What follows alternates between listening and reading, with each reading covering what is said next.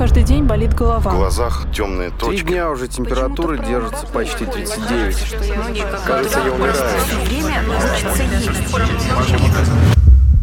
Доктор, что со мной? Доктор, что со Доктор, что со мной? Что со мной? Здравствуйте, это подкаст «Доктор, что со мной?». Меня зовут Евгений, и сегодня я решил задаться вопросом. Давайте все-таки ответим, что же такое человеческий иммунитет? Конечно же, на примере коронавирусной инфекции, о которой все говорят, пандемия по-прежнему существует по всему миру, хотя в России, говорят, потихонечку идет на спад. Итак, Иммунитет, сформированный коронавирусной инфекцией, есть у людей, которые переболели коронавирусом, а есть у людей, которые вакцинировались. И мы спрашиваем, насколько важно обращать внимание на количество антител, сформировавшихся в том и в другом случае. А еще доктора говорят о том, что само количество антител по себе ничего еще не говорит.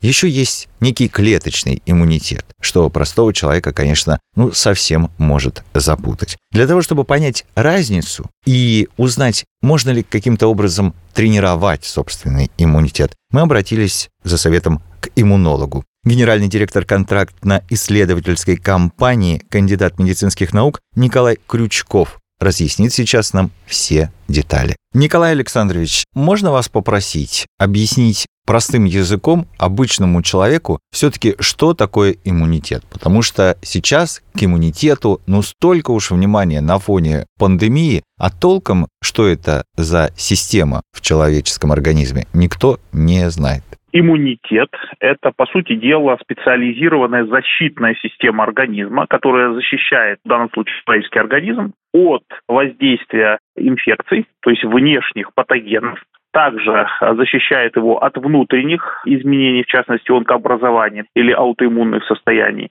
Поэтому это специализированная система, которая защищает целостность организма от внешних и внутренних негативных воздействий. В норме понятно, что существуют определенные заболевания иммунитета, при которых нарушается функционирование иммунной системы тогда, когда в некоторых случаях иммунная система может работать и против целостного человеческого организма. В норме мы все-таки говорим, что иммунная система, она защищает человека от воздействий внешних и внутренних неблагоприятных факторов. А расскажите, пожалуйста, следует ли эту систему тренировать или лучше ее оставить в покое, не трогать, пока работает?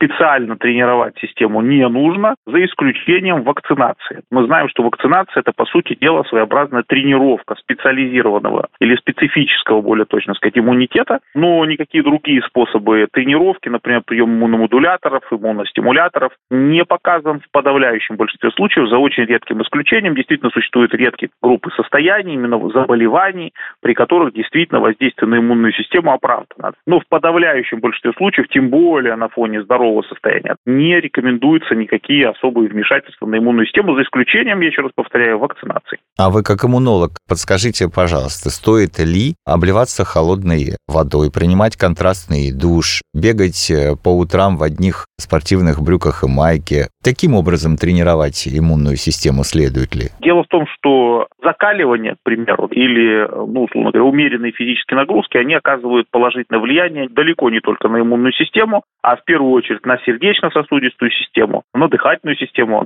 Соответственно, конечно, в норме, если человек здоров, то подобные, так сказать, процедуры, они вполне оправданы. Единственное, что они должны проводиться умеренно, да, по определенным правилам, скажем так, постепенно тренируя организм. Но при этом говорить, что это воздействие направлено именно исключительно на тренировку иммунной системы, неправильно. Да, иммунная система каким-то образом на это реагирует, но, в общем, скорее эффекты на иммунную систему здесь не главное. А главное эффекты на сердечно-сосудистую дыхательную систему, ну и нервную систему в том числе. Угу. Ну, то есть закаливание – это не тренировка иммунитета, это тренировка большого комплекса систем организма. Совершенно верно. Николай Александрович, давайте разберемся с вашей помощью в антителах от коронавируса. Одни говорят, следует их проверять, другие говорят, не следует. Нужно ли обращать внимание после вакцинации через 15 дней после второго укола. Следует ли обычному человеку вообще думать о том, есть ли у него антитела? Давайте разберемся, что такое антитела в контексте работы вообще иммунной системы человека. Разделим иммунную систему на две большие части. Первое – это неспецифический иммунитет или врожденный иммунитет. Второе – это специфический иммунитет. Что делает неспецифический иммунитет? Неспецифический иммунитет – это комплекс клеток и молекул в разных там участках организма, которые неспецифическим образом реагируют на все внешние антигены и внутренние антигены. А вот специфический иммунитет – это специальная уже надстройка более сложного уровня над неспецифическим иммунитетом. В эволюционном плане появилась эта надстройка позже.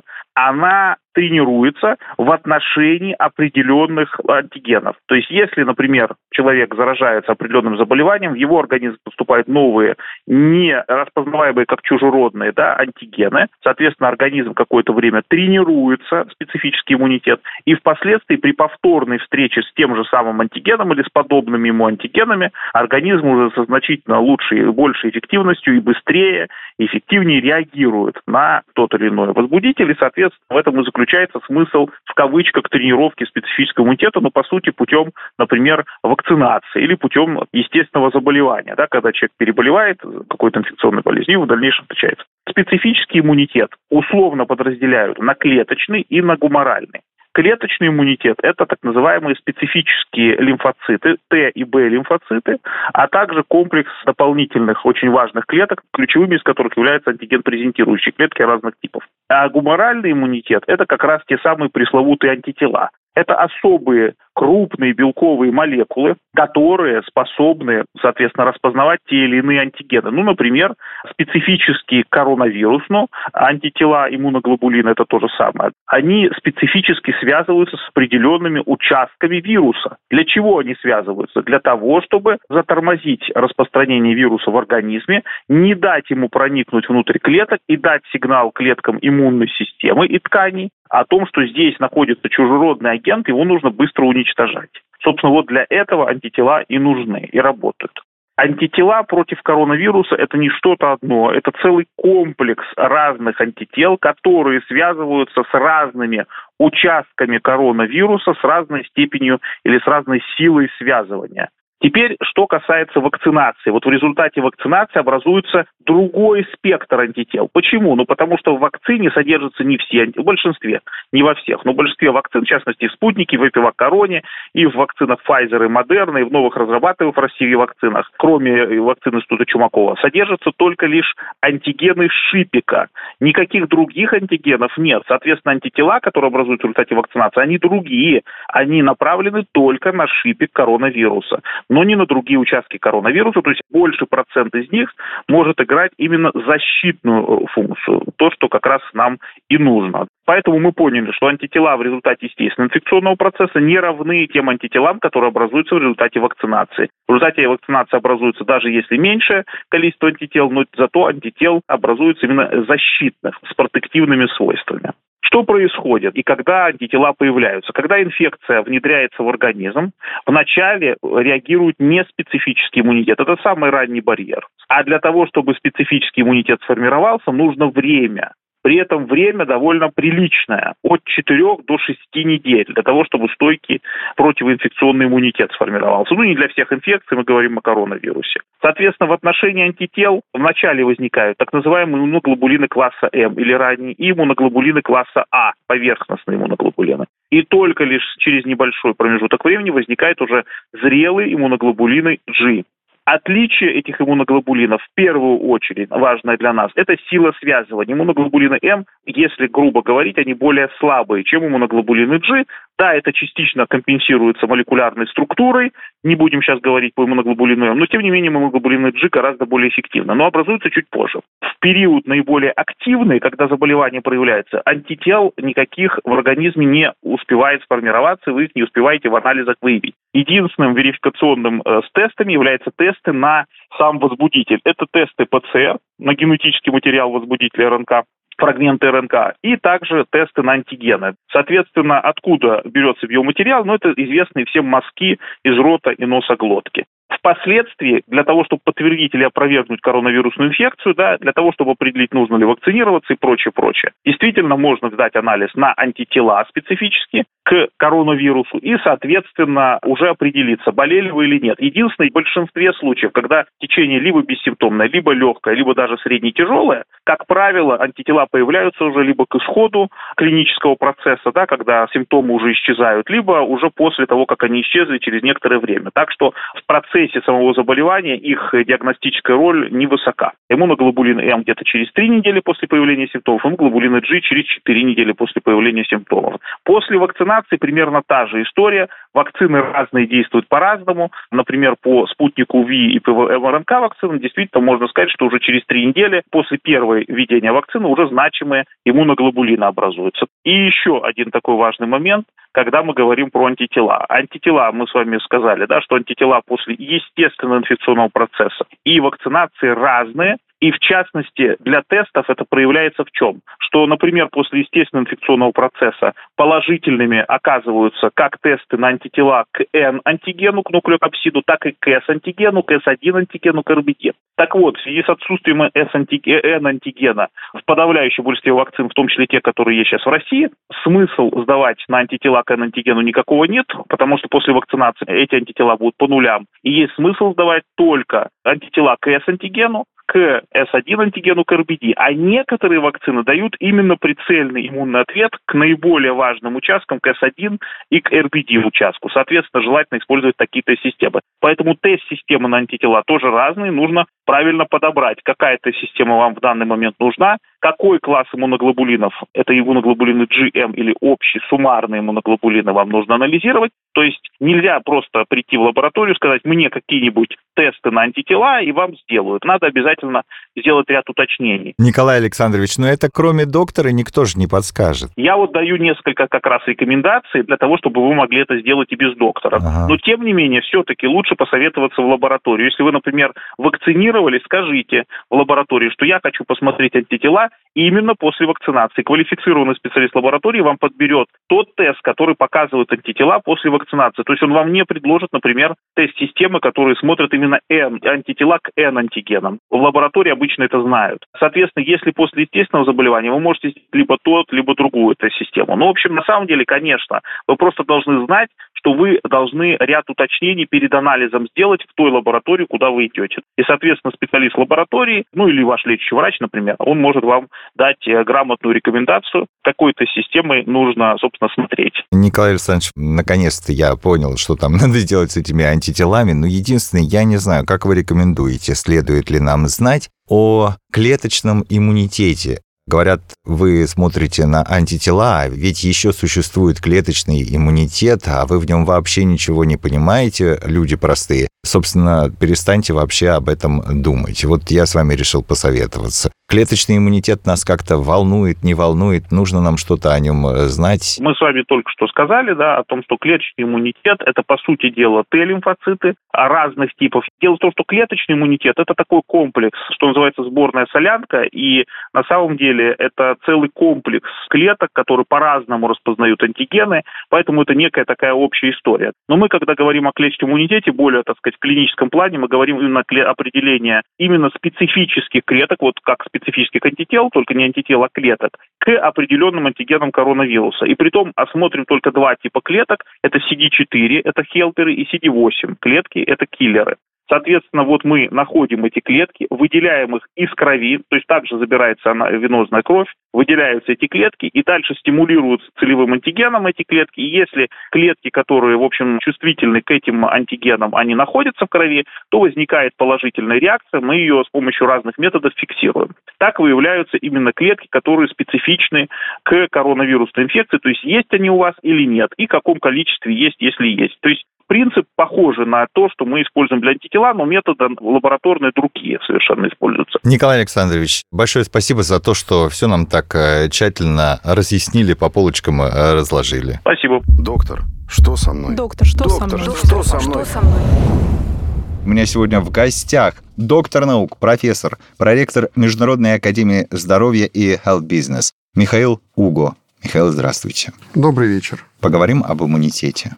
Да, давайте. Позвольте я сначала расскажу вам не очень долгую историю. Мой дедушка, он, знаете, любил в любую погоду, зимой и летом, бегать в майке и в трусах. Там такой парк небольшой. Вот он бегал, закалялся. Потом прибегал домой, вода во дворе, он обливался холодной водой, два ведра воды на себя. Еще зубы чистил на холоде в любую погоду. Знаете, как и зубной щеткой так. И еще пел. Вот так вот делал, да? Слушайте, мы с бабушкой задолбались его лечить постоянно. Но он говорил, что он закаляется. И таких историй целая масса. Скажите мне, пожалуйста, надо закаляться. Как закаляться? Как делать так, чтобы не болеть? Что такое иммунитет? Мы вообще имеем представление о нем? Или нам кажется, что если мы обольемся холодной водой, то все, мы будем здоровы.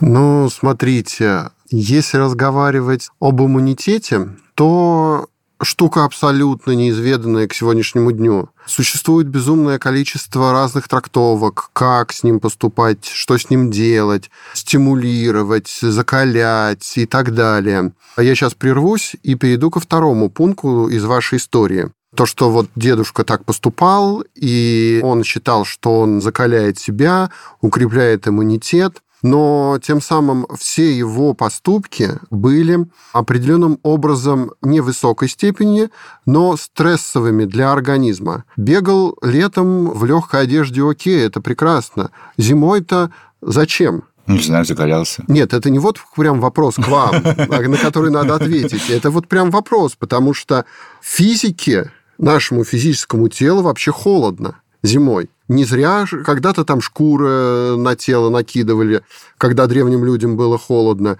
Не зря сейчас придуманы куртки, пуховики, шубы и так далее. У нашей физической оболочки есть определенные законы, по которым она живет. И температура 36,6 не зря придумана, я не знаю, мы не будем Давайте скажем так, природой. Природ, природой, природой, да. Поэтому зачем переохлаждать организм зимой, ходя в легкой одежде. Зачем чистить зубы холодной водой? Петь, конечно, можно, я против этого ничего не имею. Это заодно разрабатывает еще и связки.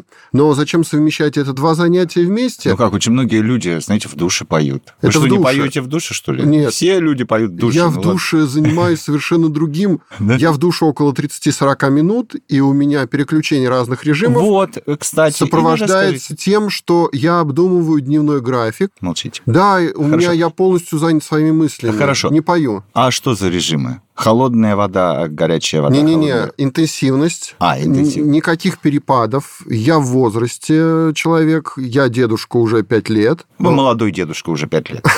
Спасибо но как бы это и моя профессия, и моя область научных э, знаний, чтобы сохранять физическую оболочку в молодом ресурсном состоянии. Ух, как здорово! Знаете, как много людей хотели бы. Так, один из элементов э, вот этого сохранения физической оболочки, это вот, например, Иммунка душ. в первую очередь. Да. А почему вы так сразу говорите, нет, холодная горячая вода, контрастный душ, нас вообще вбивают в голову это со школьной скамьи. Давайте холодный душ обязательно. Да, безусловно. Я а, не надо, против. Да? Надо? Нет, я бы не сказал, что надо. Это все индивидуально. Это как хождение по гвоздям. Многие ну, же... Себе. Не, ну многие же практикуют это. Многие? Вы а знаете а что-то, чего я не знаю. Сколько зожников ходит по разным центрам, встает на гвозди, встает на разные ступинаторы, которые со стрием, но это же все настолько индивидуально, поэтому лично для себя я контрастный душ вообще не... А как понять тогда, нужен он или не нужен? Нужен консультант из медицинской области, чтобы у человека был. Даже так? Рабочих дней в неделю 5-6 дай бог, один выходной, который человек тратит не на отдых, а на переключение другие дела, домашние, еще какие-то. Он не оставляет себя в покое, на, к примеру, на полсуток в неделю. Нету такого чтобы человек реально отдохнул. Ну-ка, ну-ка, расскажите, а как это реально отдохнул? Вот полежал, например, пять дней берем рабочих, шестой день полежал тюленем. Нет, нет, пять дней рабочих. Так. Суббота, ну пусть просто шестой день, любой шестой Да-да-да. день у него выходной. Седьмой пусть, допустим, опять рабочий, шестой выходной. Значит, до часу, до двух, до трех он не должен себе никаких даже в голове планировать дел. Он должен спокойно встать. Он должен отпустить психику. Потому что вечером, если у него реально завтра выходной, он не должен планировать никаких дел прям вот по жескочу. На свой выходной. На свой выходной. Ну, пусть после полудня они там, хотя бы психику постить, потому что это не что иное, как его ежедневное рабочее напряжение. Человек засыпает с мыслями о завтрашнем дне. Он что-то там планирует, что-то расписывает, составляет график. Утром встает, он уже как бы не встает, а в какой-то степени вскакивает, потому что мысли, они сразу начинают струиться насчет сегодняшнего дня. Так вот, хотя бы вот этот единственный шестой день выходной, он должен себе оставить, ну, до полудня хотя бы спокойное состояние, чтобы психика, когда он спал, человек, успокоившаяся, утром опять не вскакивала. У него хотя бы эмоциональная стабильность вот за эти полдня вернется. А стресс – это реальное снижение иммунитета. К примеру, за час среднего активного стресса организм теряет дневную норму витамина С. Вы сейчас говорите о витамине С. Я сейчас о витамине С. А вот я вам сейчас зажгу такую большую надпись красную «Warning», опасность, потому что это очевидная опасность, Михаил.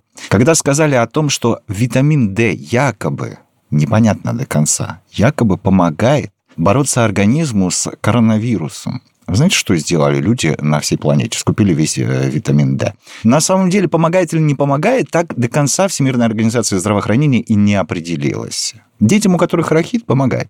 Всем остальным непонятно. Вот вы сейчас говорите витамин С, сейчас услышат и начнут все, извините Скупать. за низкий, практически за низкий слог, простите меня, жрать витамин С.